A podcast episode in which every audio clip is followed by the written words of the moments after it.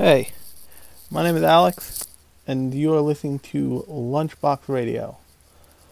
Now, before we start talking about start talking about the subject of today's show, I want to say I'm back. I'll be recording episodes every week. You won't be getting like the canned ones that I put out for the past three weeks since I was in a combination of London, in England, and all over the Italian island of Sicily. Um, but I'm back, and as part of me being back and having just been to Italy, I'm going to talk about an anime that re- heavily relates to that, that is really good and also really old.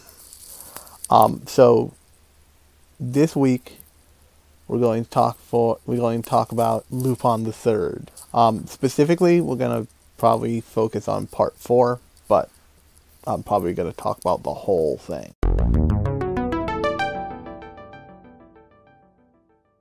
So, for those of you who maybe look at Lupin Third and you see everything from a series that came out in 2015 to a series that came out in like I think straight up 1970. I don't think the actually maybe even nine, the early the mid to late 60s I think was the earliest thing. And you're like, "Oh my god, that's a lot of stuff. That's a Gundam-esque amount of stuff. What the hell am I supposed to do with this?" I don't like I don't know what to do. Um, generally, what you do, what the way I approach Lupin is, you have it's all divided up into parts. It's part one, two, three, all the way up to four. Um, but and part five was recently announced, and I think might premiere in April, but don't quote me on that.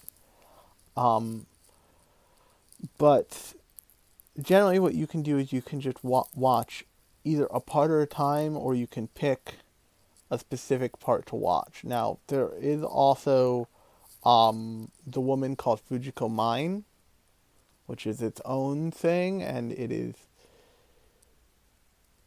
It's kind of the start of the way that quote unquote modern Lupin looks mean when I say modern, I actually mean contemporary because I'm an idiot. Um, but basically, it means like the those are the character designs and the world design going forward. Um, before that, the character designs looked much more similar to like and they still they still clear are like clearly very similar to the original character design. They don't change them that much. They mostly they give them more modern lines, punchier colors, more the, the more intensity to the kind of new Lupin school of characters than there was to the previous school like school of character design.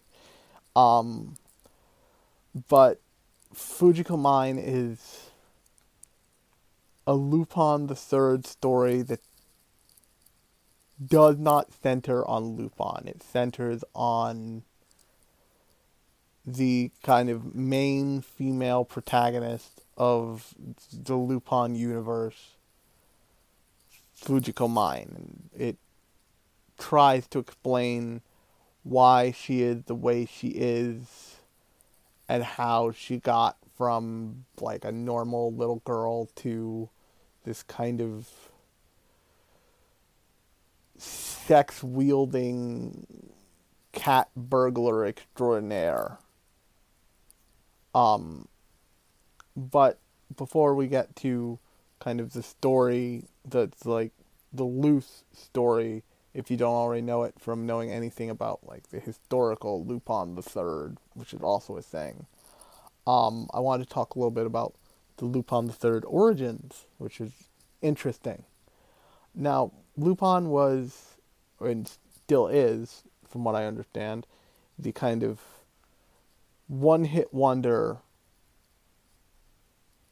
of a creator who goes by the name of Monkey Punch. And Monkey Punch, he created Lupin in the, I believe, in the early 60s. And he he wrote Lupin originally to be this like badass evil motherfucker. like um if you if you've seen any Lupin, you know that there's a very specific kind of gun he uses. You know he drives a very specific car, and the reason why he drives a German car and uses a very specific old style of German hand pistol, hand like handgun is because they are straight up references to Nazis. They are they're they are supposed to be kind of visual cues. This guy's an asshole. but the way that the character is written, he's just kind of like he is this like over the top kind of funny, charismatic, quote unquote gentleman thief. I mean, he's perverted. He's um, kind of go with the flow and all this stuff. So he's like he's given this like these trappings of like like I drive a Nazi car and I use a Nazi gun, but then he it's easy for you to ignore all those like him being a dickbag, like him all those things past part one because in part one he's not a good dude. he's just like not a good guy in part one. Part two that changes and like he is like the character as a person is much less evil.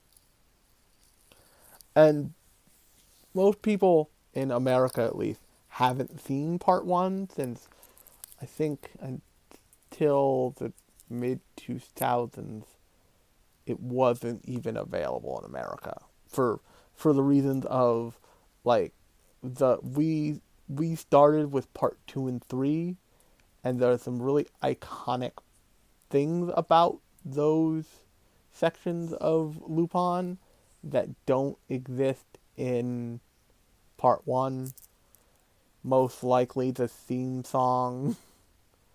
If you've ever heard if you've ever heard a loop a Lupin the third theme song you have heard the theme song I'm talking about. I believe it's the theme song to part 2. It might be the theme song to part 3. I'm not entirely sure. But it is a very specific thing and it just goes like loop on, loop on, loop on, loop on over and over again. It's it's very much from the age of we got this Jap tune and we need to make it American. How do we do that? because the the thing about shows like Lupin the Third, Gundam, um, Pokemon is included in one of these. One Piece, famously, is they went, they existed from an era of when anime was first being licensed and the powers that be were convinced that the fa- that the fans of these shows wouldn't be able to understand the like Japaneseness of it. And more than that, they were trying to hit at that point in like the definitely the early eight, definitely the mid '80s, but certainly certainly the early '90s, and almost kind of up to like 2000, 2001. They were trying to hit a much wider audience of like not just weird beardos on the internet who talk about cartoons, but um, like kids who come home from school and like they just they, they want to watch robots fight. um, so they were trying to kind of Americanize things constantly. So the the interesting thing is that Lupin was kind of perfect for this because he is supposed to be technically Japanese, but I think a very very it is very very rare that of that a show that one of the episodes often which often the episodes are not connected. So if you're worried about like nit losing a narrative, there really isn't one throughout the Lupin universe. It's just like, oh, we watched them steal this thing. We watched them attempt to steal this thing. They steal this wine, it's bad. Blah blah blah blah blah blah. Um, but none of them take place in Japan. They all take place in. Some of them take place in America. There are episodes and movies where he um where he goes to where he goes to like New York or he but oftentimes he'll be in like um Brazil or he'll be in like London. Um there is an ep- I think the very first episode uh takes place in somewhere in Italy. And I think it's Sanrio. No, um, he he goes to Sanrio, Brazil. Um, there's a kind of, I think of it as an infamous episode where he is in the place in, I think, it's in South America with the giant Jesus statue. I forget the name of the place. Oh my god. Um, but I forget the name of the city. But he like the basically the way it goes is he's always trying to steal something and in some way this com the following combination of characters works into that there's lupin the main character um, there's Jigen, who is kind of the su- main supporting character.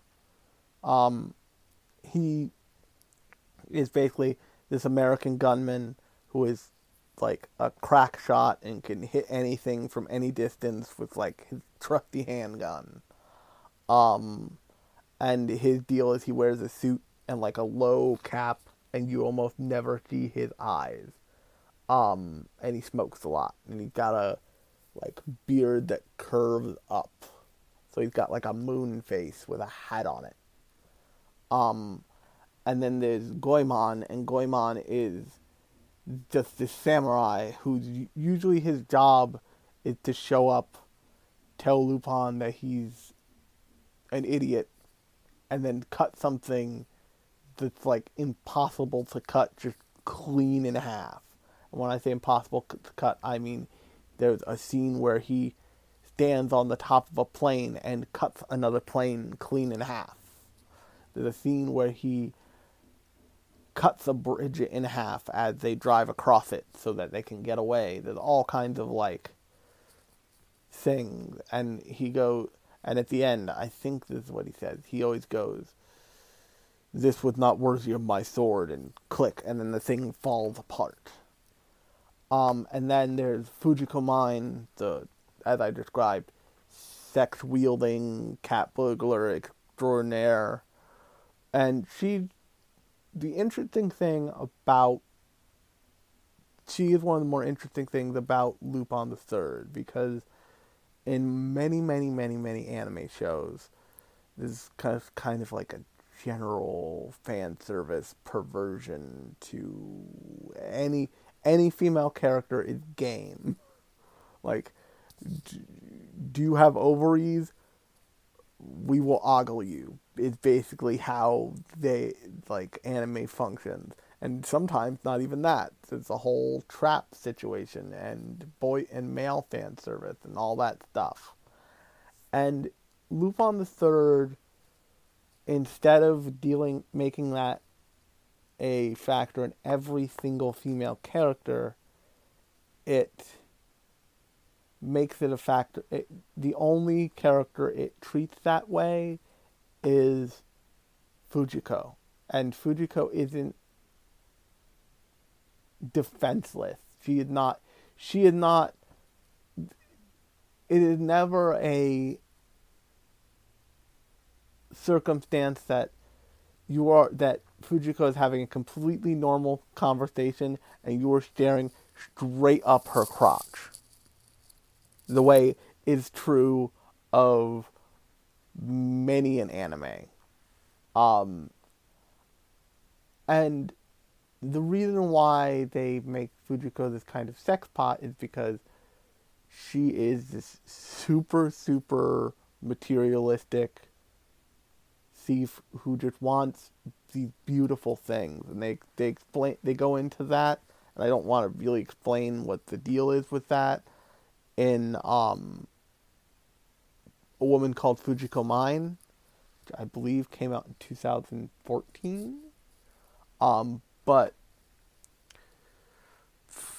she basically uses like her feminine wilds to get her way, and it's funny because um, Monkey Punch describes the relationship, for lack of a better term, between Lupin and Fujiko to be very similar to his to his relationship with his wife, which, um, for those of you who don't know, Fujiko basically leads Lupin on constantly.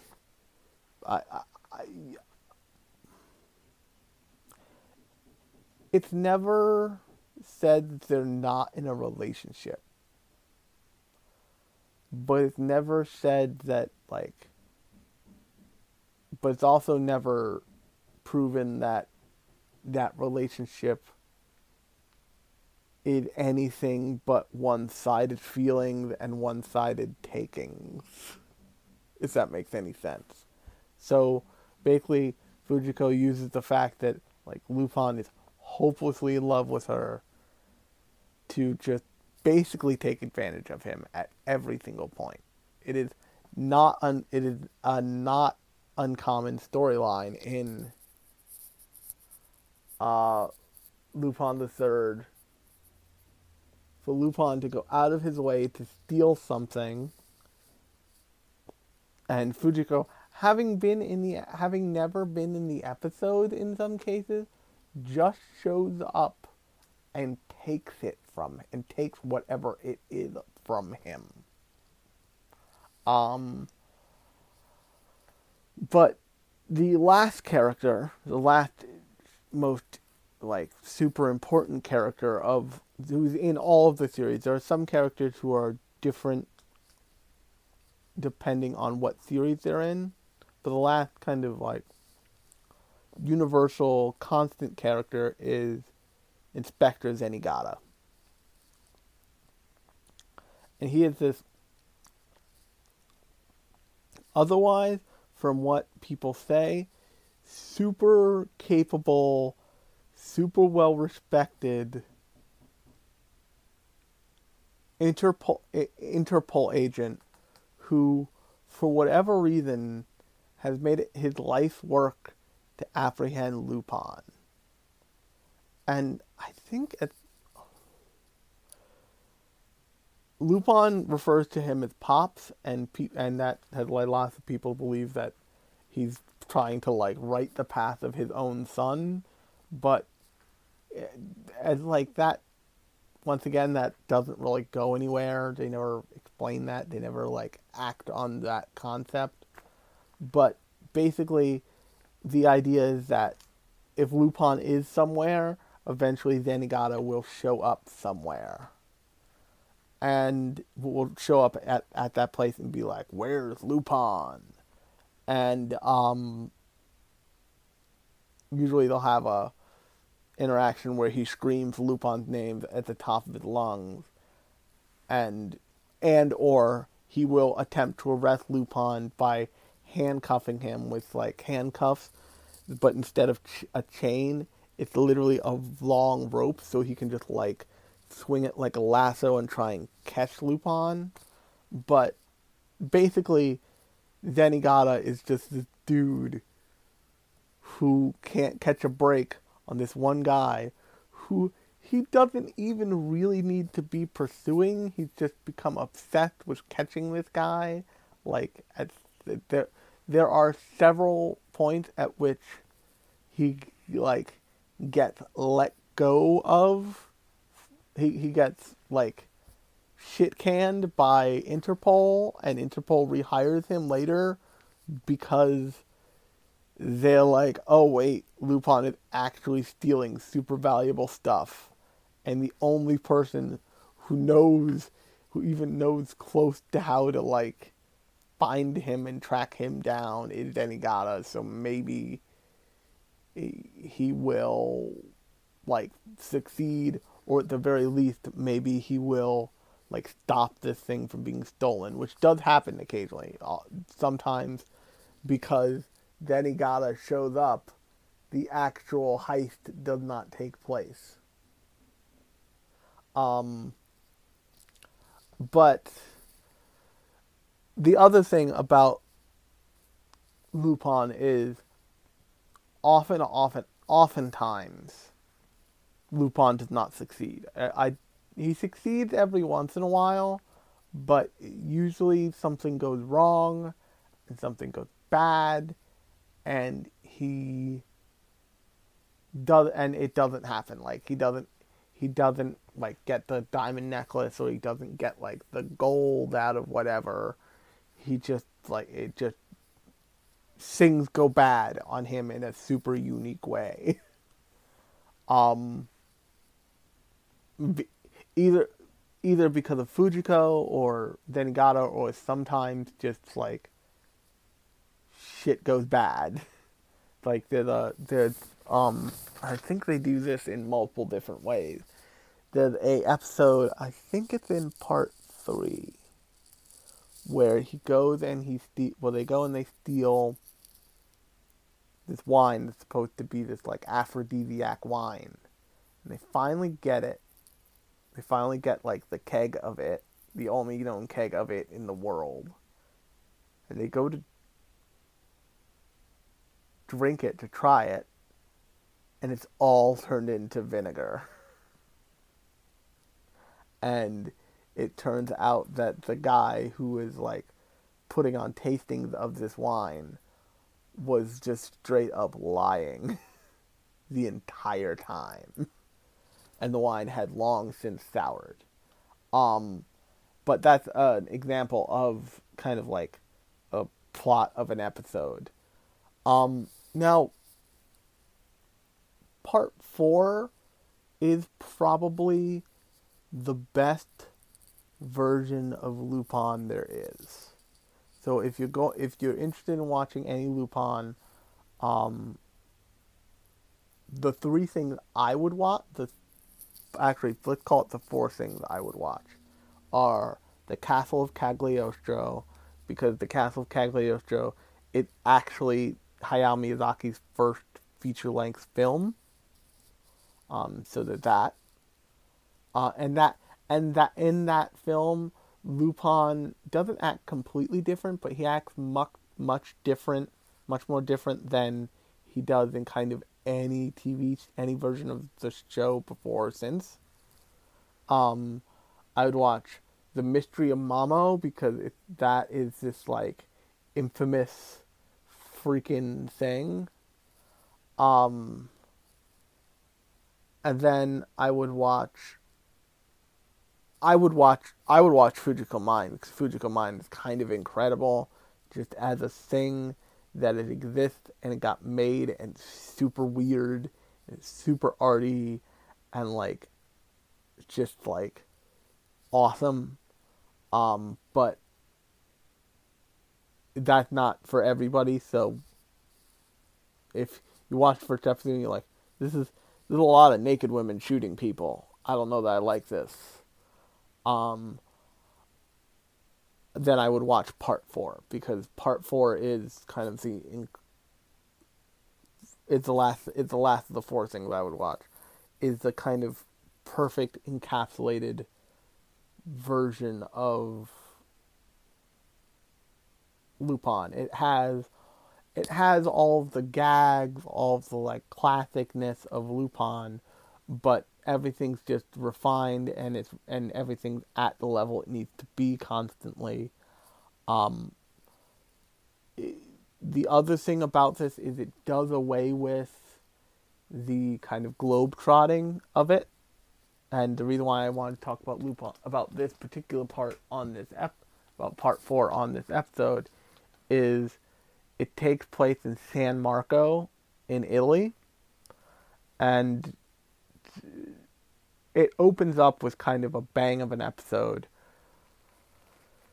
Lupin's getting married, and like it, he's not getting married to Fujiko. I forget her name, but he's getting married to this like billionaire princess, entrepreneur, filmmaker, actress woman who is basically this rich girl who just wants as much out of life as she can get.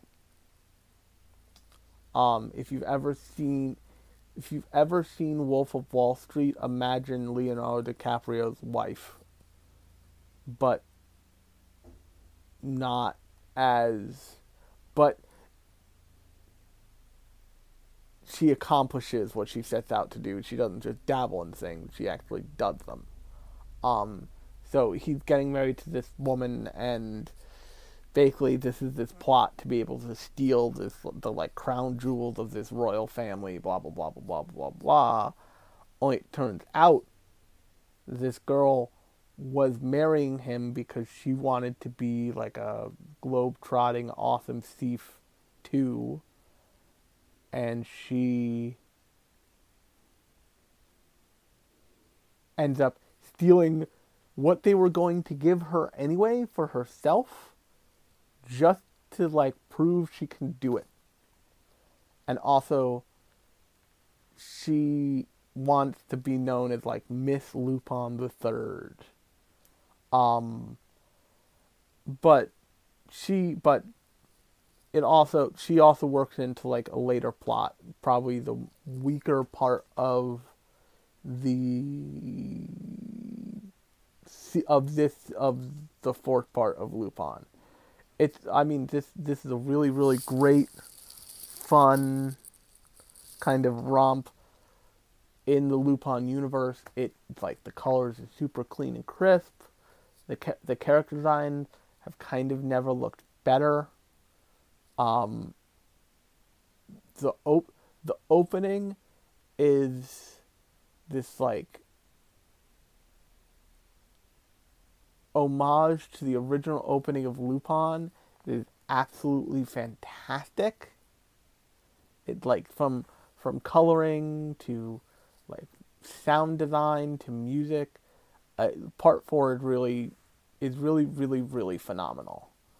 And the end of part four, hilariously, like teases the concept of maybe they were going to make a Mystery of Mamo movie in that style, like they're going to remake the movie that movie in that style because um, the Mystery of Mamo, like I said, is this like weird, infamous movie, Lupin movie it is almost more famous than the Castle of Cagliostro just because of how freaking weird it is. It is like, it is like they took a B plot from a bad mystery science set, like late 60s mystery science theater sci fi movie. It is bizarre um, and it's it's totally worth it's totally worth seeing. You can you can go find it on Hulu. I'm pretty sure still in English or Japanese. Um, but they hinted at that, and and everybody, including me, was like, "Oh my god, they're making that weird thing again. Let's go."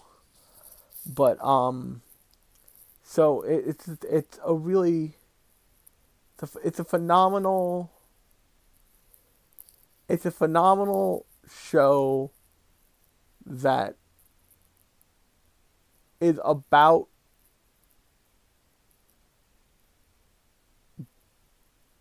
bad guys who do like bad things that don't really have consequence on the world that don't really completely have a consequence on the world.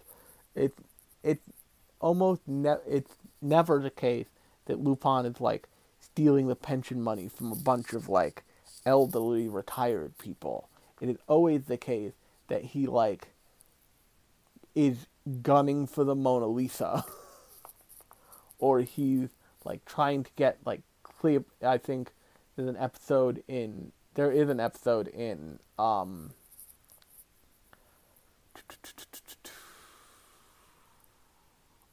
uh part 4 where he tries to get this massive diamond called Cleopatra called Cleopatra's engagement ring or whatever. Engagement stone I think it's called. Um but so like he it, it's not about him. It's not like it's not even like he's going to like Ocean's 11 an entire casino or an entire three casinos worth of money. It's like he's going to go steal like a museum piece and then sell it. It, it it's it's not it's not there's no there's no malicious act tor- directly towards another human being when he's stealing something. There's only the act of this is what he does, this is what he does for a living. Um, or he does. There's an episode in part four where a soccer, where a soccer star asks him to steal. I forget what he asked him. He oh he asked him to steal um to steal and alter um, his the soccer star's medical records because the soccer star is slowly going blind in a way that would disqualify him from his his like last game of his career and he doesn't want to let down his teammates so he hires Lupin. And like Lupin does that and then the soccer star retires, uh, gets to play, his team wins and retires, and like all's well that ends well, but like a crime still took place. um, but it's it's a it's a really pretty good. It's a pretty it's a pretty fun ride. It's a pretty good show. Um, I would always recommend watching it in actually for part 4 specifically I would say you can go find it on Crunchyroll. Go watch it on Crunchyroll. You'll be able to watch it dubbed on Funimation. I was doing that earlier today just to like catch up with kind of like the gist of part 4 but I would not watch it dubbed because I don't know what I don't know what the universe thinks is going to happen, but they didn't get the music rights for whatever dumb reason for the opening to part 4. So they've changed the opening entirely and that just it really takes away from it because um the best way I can describe the opening, the best way I can describe the opening to Lupin the Third Part Four, is it's got this like Michiko to Hatchin vibe of like like really smooth wipes to like other titles and like like great character cards and like great ins and outs of shots. It's just it it is when I went to watch the dub, I was very happy to watch it in English. They have, if you've ever seen Lupin, there's a certain cast to that, and they have managed to always keep the right cast members, and like Lupin sounds a certain way every time, Jigen sounds a certain way every time, Goemon on down the line. Um, but because they don't get the music rights to the opening song, it's just it's like they they came up with this weird instrumental thing. It's just like even if I didn't know what was supposed to be here, this doesn't fit with the show that you eventually watch. It just it seems like a different thing, which is really unfortunate. So, if you want to watch Lupin the Third, go check it out on Crunchyroll. If you don't mind missing a really just phenomenal opening, go watch it. You can go watch it on Funimation, dubbed in its entirety. Um, which I don't know why they didn't get the right. They didn't push for the rights to the opening because they got the rights to the Fujiko Mine, op- the woman called Fujiko Mine opening, and that thing is batshit insane. So I don't know what they're doing, but they did the same thing for Eden of the East, and Incubus's opening for Eden of the East is a goddamn masterpiece, and they should be ashamed of themselves. The speed grapher thing is just the speed grapher thing. I forget. I think it was uh, David. It was oh Speedgrapher. In case you guys didn't know, is a weirdo like. Uh, erotic horror action thriller thing anime from like the early the early aughts and its opening was girls on film but they couldn't get the they couldn't get the rights for the American version of that so they replaced it with like weird techno which I didn't see the girls on film thing until I want to say 2010 or maybe a little later, maybe 2000 maybe 2014 was the first time I saw it. And once if you if you see that opening, you can never go back and unsee it because it just it perfectly fits into what that show is. But um on that note, I think that's where I'm going to leave it with you guys this week. If you like the show and if you've liked the last couple of shows, um,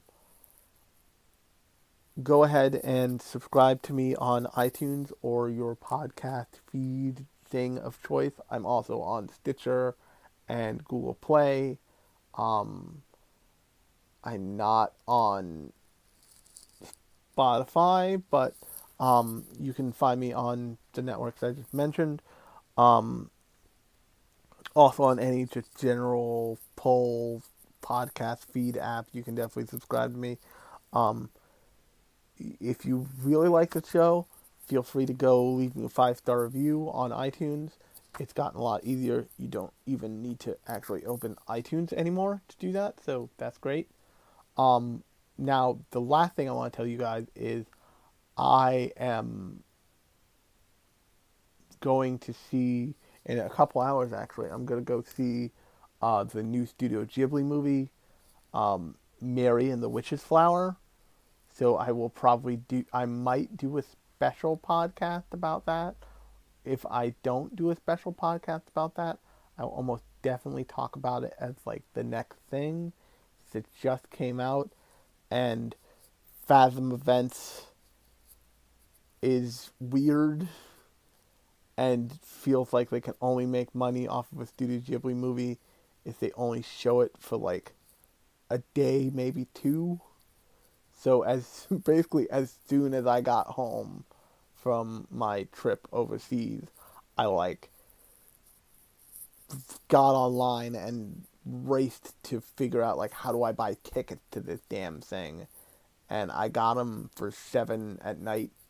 If you listen to this any other day, but today, on Thursday the 18th, in New York City, I'm gonna go see that movie. I'll probably talk to you guys about it.